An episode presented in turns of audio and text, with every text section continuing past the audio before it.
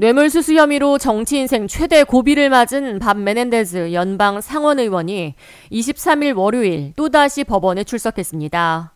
연방 상원 외교위원장으로 활발하게 외교 업무를 해온 터라 그 과정에서 사적인 이익을 챙기고 뇌물을 수수했다는 비판과 함께 상원직 자리에서 물러나라는 사퇴 압박도 거세지고 있습니다.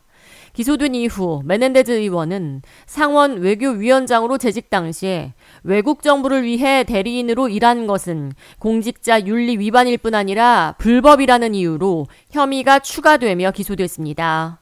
메넨데즈 의원은 23일 월요일 맨해튼 연방법원에 출석해 외국 정부 대리인으로 일한 적이 없다며 혐의를 전면 부인한 것으로 전해집니다.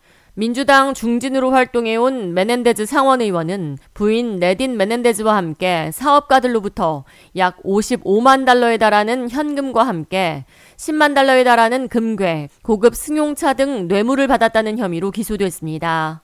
검찰은 이미 이들이 주고받은 문자 등 확실한 증거를 확보한 상태라고 밝혔으며 여기에 메넨데즈 의원이 뇌물 수수 대가로 사업가들을 이집트 정부와 연결해주고 이집트 주재 미 대사관 직원들로부터 고급 정보를 입수한 뒤 이들에게 넘기는 등 공직자 윤리 위반, 국가 기밀 유출 등의 혐의도 받고 있습니다.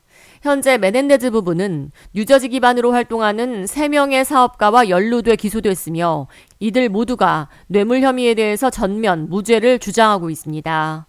메넨데즈 의원은 상원 외교위원장직에서는 스스로 물러났으며 상원 의원직은 고수하고 있습니다. 그는 지난 2015년에도 100만 달러 뇌물수수 혐의로 기소됐지만 배심원단 의견 불일치, 평결 불가 판정으로 가까스로 살아남은 바 있습니다. K-Radio 이하예입니다.